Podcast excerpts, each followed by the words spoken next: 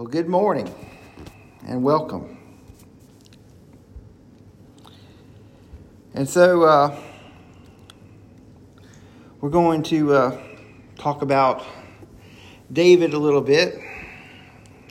David's always a good source material to talk about because he, uh, he had a heart for God.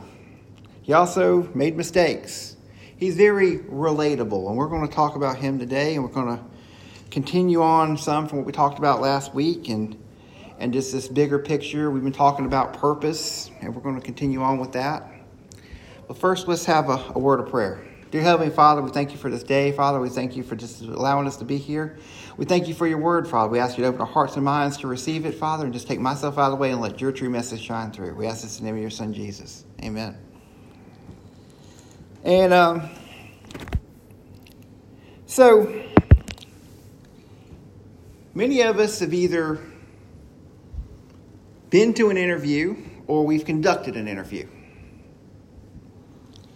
And uh, so, if you're going to a new job, or you're applying for a job, or you're wanting to hire someone for a job, there's an interview process. And it starts out, you, you might fill out a resume or a job application. There's going to be a series of, of written questions on there, and uh, you're going to attach your resume, which is going to talk all about you, all the things you've done, your uh, accomplishments, what kind of licensings you hold, what kind of education you have, all your, your good points.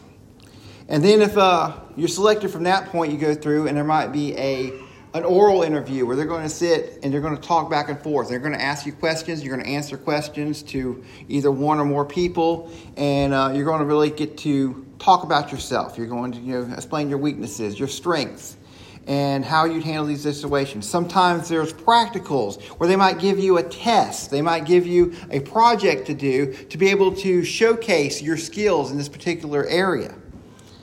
And then if you get through all of that, there might be some additional things. They might want you to take a drug test, a background check. They might want to pull your credit.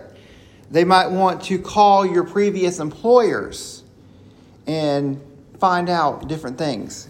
And the reason is is because when we assign people, when we have people working for us or we want to make sure it's a good fit. We want to make sure there's going to be longevity there. We're going to make sure that they are an asset to, to the company and not a liability. And that is why we have this, this vetting process. We try to eliminate problems from the very beginning. Because some people may just not have the skill sets needed, they may not have the temperament, they may not have the education, they may not just simply be a good worker. You don't want to take and hire someone on and give them a bunch of training if they're not going to stay there for a long term. So they ask questions, you know, what is where do you see yourself in 5 years? You know, what are your intentions? Are you just trying to make time or are you trying to make a career? You know, wh- why are you here? And we've been talking about purpose. And many of us want to know what our purpose is. How do we get to our purpose? What is God's purpose in our lives? And we, we want it. We want it all. And oftentimes we want to be in the limelight. We want to seem like we're important. We want people to see what we're going to accomplish. We want people to brag on our accomplishments. We want them to look at us. Look at us. But God has a different different idea. He doesn't care about what man thinks of you. He cares about what's on the inside, what's in your heart, what's on your mind. He cares about how you're going to grow and develop, how you're going to expand, how are you going to get to your purpose.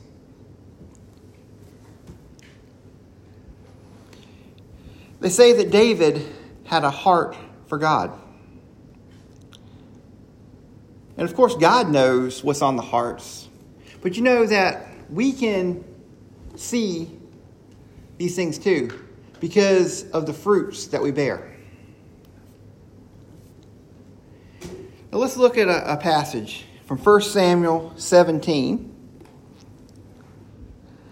And we've been bouncing around this a little bit first part of this year. And uh, like I said before, we can just keep getting more and more out of God's Word. So let's, uh, let's look at this. 1 Samuel 17, verse 34. And David said unto Saul, Thy servant kept his father's sheep. And there came a lion and a bear that took a lamb out of the flock. And I went out after him, and I smote him, and delivered him out of his mouth. And when he arose against me, I caught him by his beard, and I smote him, and slew him. Thy servant slew both the lion and the bear, and this uncircumcised Philistine shall be one of them, seeing he has defiled thy armies of the living God. All right, so uh, I want to break it down a little bit. I want to paint a picture here. Now, David, he was the youngest son, and he's doing shepherd work for his father. That's not a pristine job. That's not one you're going to thrive for as a, as a child. You know, you know, as a child, we always think about what, what we want to be when we grow up. You know, that's not one of the jobs anyone says on career day. I, I want to be a shepherd. It's a necessary job. It's a job that has to be done. It's very important, but it's not a very glamorous job. And many times when we're doing something that we feel that's not very glamorous, that we feel is beneath us, sometimes we don't give it our all. You know, case in point, you ever been through the drive through at your favorite fast food restaurant? And uh, when you, you get home and you open up the bag, your hamburger's not quite wrapped nice and pretty as like you see it on TV. And you know, the, the pickles are off to one side and the onions are off to the other, and it's kind of like it's kind of thrown together haphazardly. Uh, your fries are halfway laying in the, in the bottom of the bag, and you might be missing the catch up package you specifically asked for. That's just a person that's just doing just enough, just getting by. They're there to assemble hamburgers, put them in the bag, and give them to the customers. It's a necessary job, it's an important job. But it's not necessarily a glamorous job. So it doesn't, it gets done half heartedly. And it's not just in low level. At every level of every corporation, there comes a time where people feel like they're not important. They get passed over. That things happen and they feel less than. So they don't feel necessary to give it their all. But you know, the person that's always watching, the person that always knows everything we do, even behind the scenes, is God. Now we see David, and he's out here doing this lackluster job. And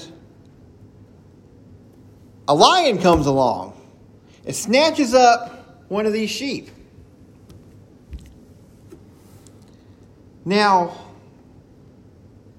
how many of us would put ourselves in danger for a sheep? And the fact of the matter is, if he had reported that a lion had took down a sheep, you know, nothing probably really would have happened to him. Because it's a lion. It's a lion. There is a real danger there, a real danger.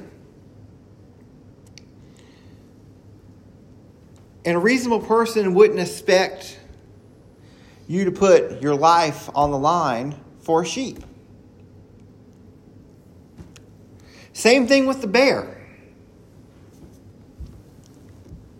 That's a powerful killing machine. But yet, that one sheep was important because David's job wasn't to take care of most of the sheep, some of the sheep, he was to tend to all the sheep. It was his responsibility to make sure that each and every one was accounted for.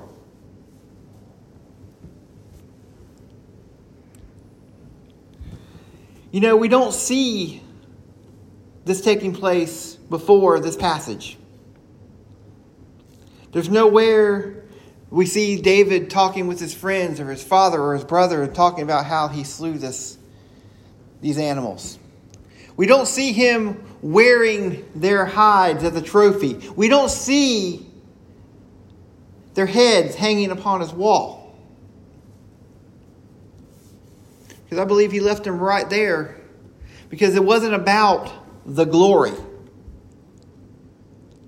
It wasn't about his accomplishment. It was about doing the task that he was given to do and doing it well and doing it completely. And we see it brought up here. And why? Because many times in life, we go through things. We go through intense things. We go through bad things. We go through sad things. We go through things that make us angry, and we say, Why, God, why? Because sometimes these things can be used once again. And here we see this.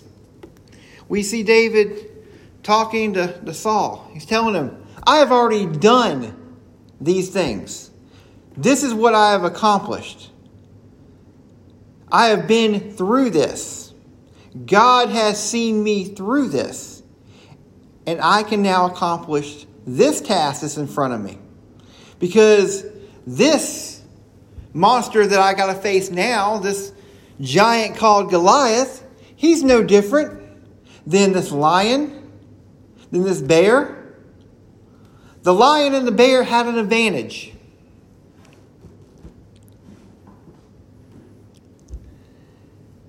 They are powerful. They weigh more. They're stronger.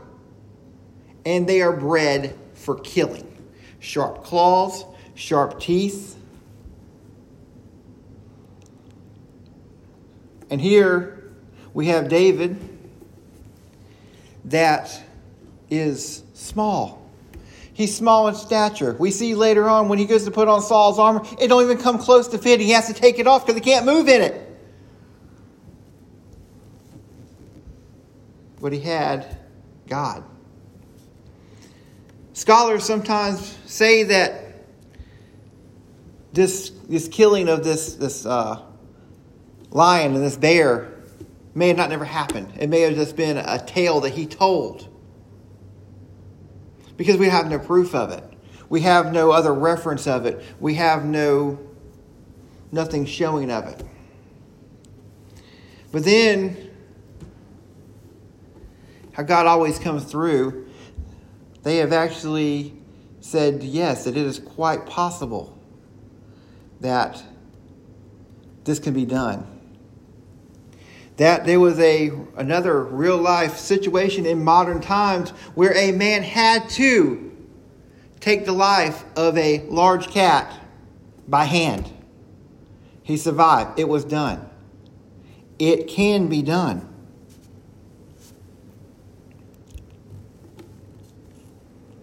But he's able to, to use this again. This is what I've done.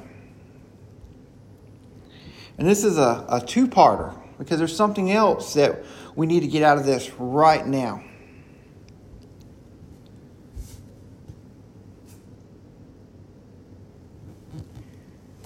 God was with him. David believed that it was God that delivered him out of the hand, the paws of the lion. When he faced Goliath, he had no fear because he knew that God was with him. In this time of his life, things were really simple for David.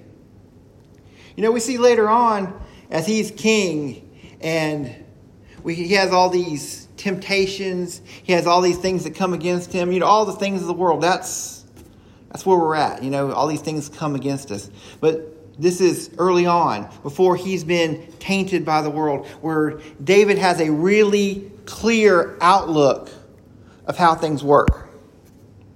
And it's real simple. Real simple. God is with him. If he does what he is supposed to do, if he completes his task, his God given purpose, at that time, he was there to protect them sheep. And that's what he did. He's doing his God given purpose. And if you're doing that and you have faith in God, because God's going to let us do all we can do. And then we, he kicks in and takes us the rest of the way. He fills in the gaps that we can't accomplish ourselves.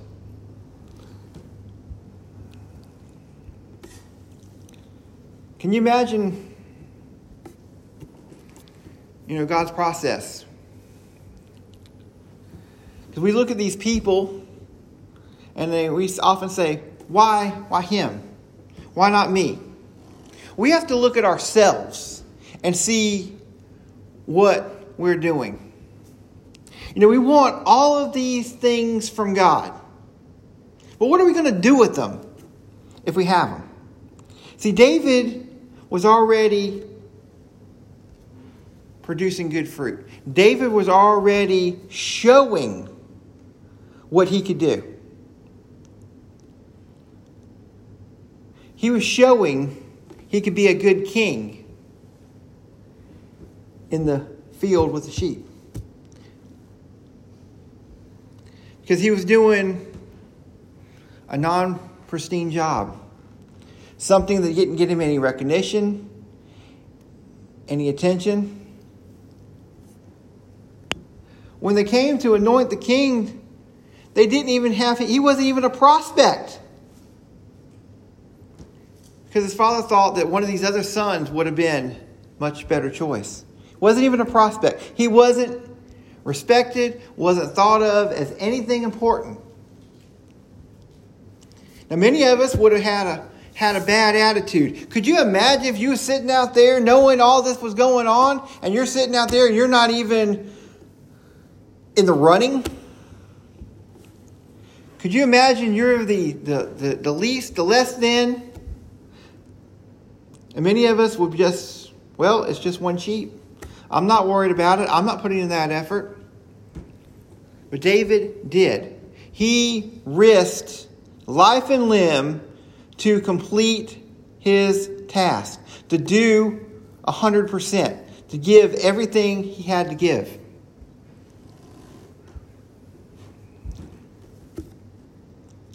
God looks at this with each and every one of us. Because we all have, have big ideas and we have big talk. But talk is nothing if we don't put it into action. You know, if we can just have a little more money.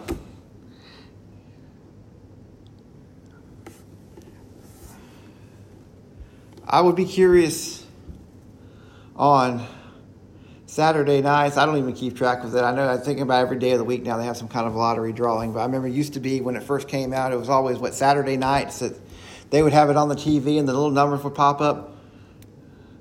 I wonder if somewhere in heaven there's a logbook that keeps track of all the prayers that went up Oh Lord, please, if I could just hit these numbers just one time, just one time.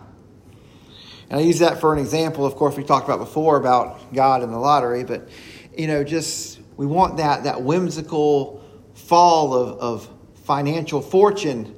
If we could just have that in some way, shape, or form, how our lives will be different, how we're going to do all these things, how we're going to help all these people. But the thing is, God knows. Because you are who you are right now. We are all a core. We're a heart, we're a mind, we're a spirit, and a body. And everything else is just outside stimulus.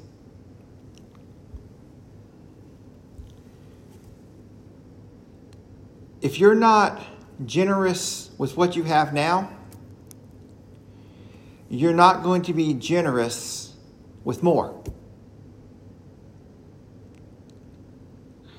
If you're not happy where you're at right now, there's nothing else that's going to make you happy.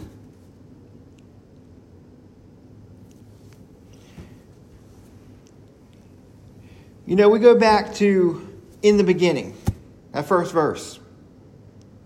In the beginning. You know, God was there before, in the beginning. And the thing about God was, he was content at that point. Creation, us, the heavens, the earth, the angels. That was not for God's amusement. That was not because God was bored, needed something to do. That was not because we're not some little ship in a bottle that God is building. We're not some little ant farm. He did that out of love. He did that to create a family. He did that for us. But in the beginning, before all that, God was content. And we are made in God's image. So we should be content in every stage of life. We should be content in no matter what the world throws at us. Count it all joy. We don't see the big picture we don't see the end game. We don't see how what we're going through right now might benefit us in the future. Before we got started on today's messages, I was talking about a family that I talked to years ago. Never heard of them, heard from them since. And then yet, I bring it up today, years later, as an example to y'all. We never know what we're going to be able to use. My mom went through breast cancer. It was a very trying time for both her and her family and she is alive and here today. And I have witnessed many, many times of her being able to use that as a testament of faith, to be able to be a support system to people facing the same situation.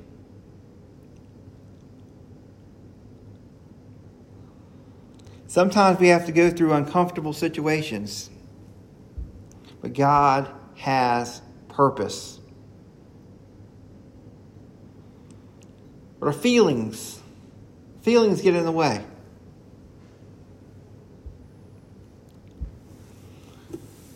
We need to start learning how to push those aside.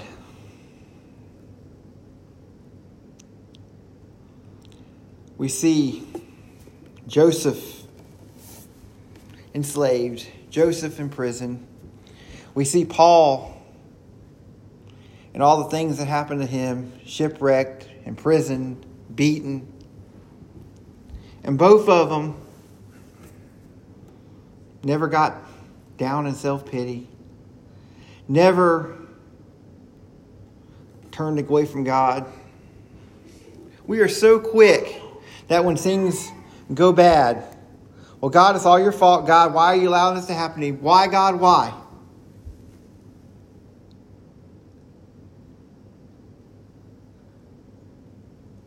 You know, God doesn't enjoy our suffering. God sent his son, Jesus, because we were suffering. He doesn't enjoy it. When your children are learning to walk, they fall down. When they learn to ride a bike, they fall off. Sometimes they get hurt. And as a parent, we don't enjoy that. But it's a necessary situation. We have to allow them to go through things, to overcome challenges, to sometimes get a little hurt, so they can grow and grow up and mature and be the people that they are intended to be. God is doing the same thing with us. If we never had to face any opposition, then we would never rely on God. If we never had a need or a want, we would never rely on God. We have to be drawn to Him.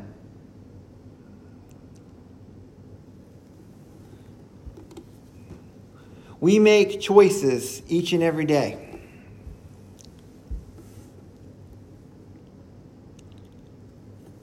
How are we doing? What are we doing? And why are we doing it?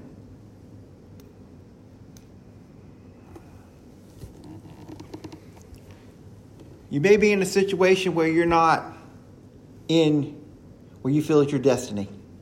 You're not where you want to be in life. Well, that's fine. And you can do something about that. There is always a will, there's always a way. You can always pull yourself up, move forward. But the thing is, we need to be content till we get to that point. We need to be doing our very best at every stage. If we're working our way up the ladder, at every rung, we need to be at 100%. We need to stop worrying about who is seeing us too and who is doing it because it only matters what God sees. And God is going to reward a heart that's after His.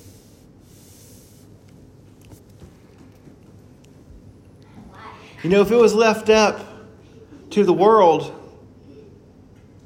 the world system, David would have stayed right out there in that field, right out there with the sheep. He probably would have spent his days out there. But with God's intervention, he plucked him out of there and put him as king.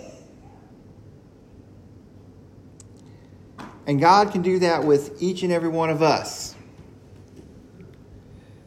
But He's not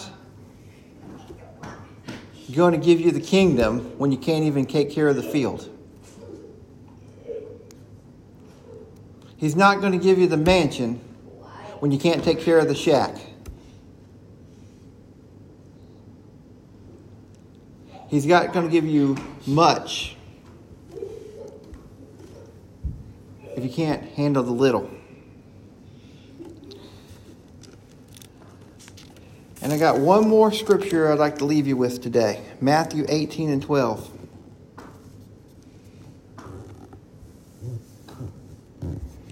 How ye how think ye if a man have a hundred sheep and one of them gone astray, doeth he not leave the ninety nine and goeth into the mountains and seek for the one that's gone astray?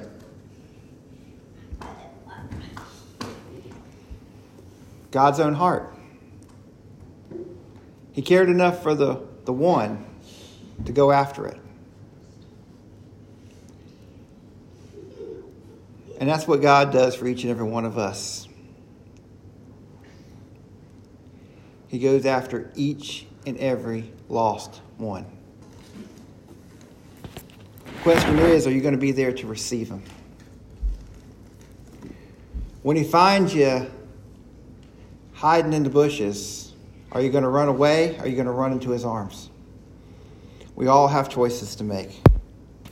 What's your choice today?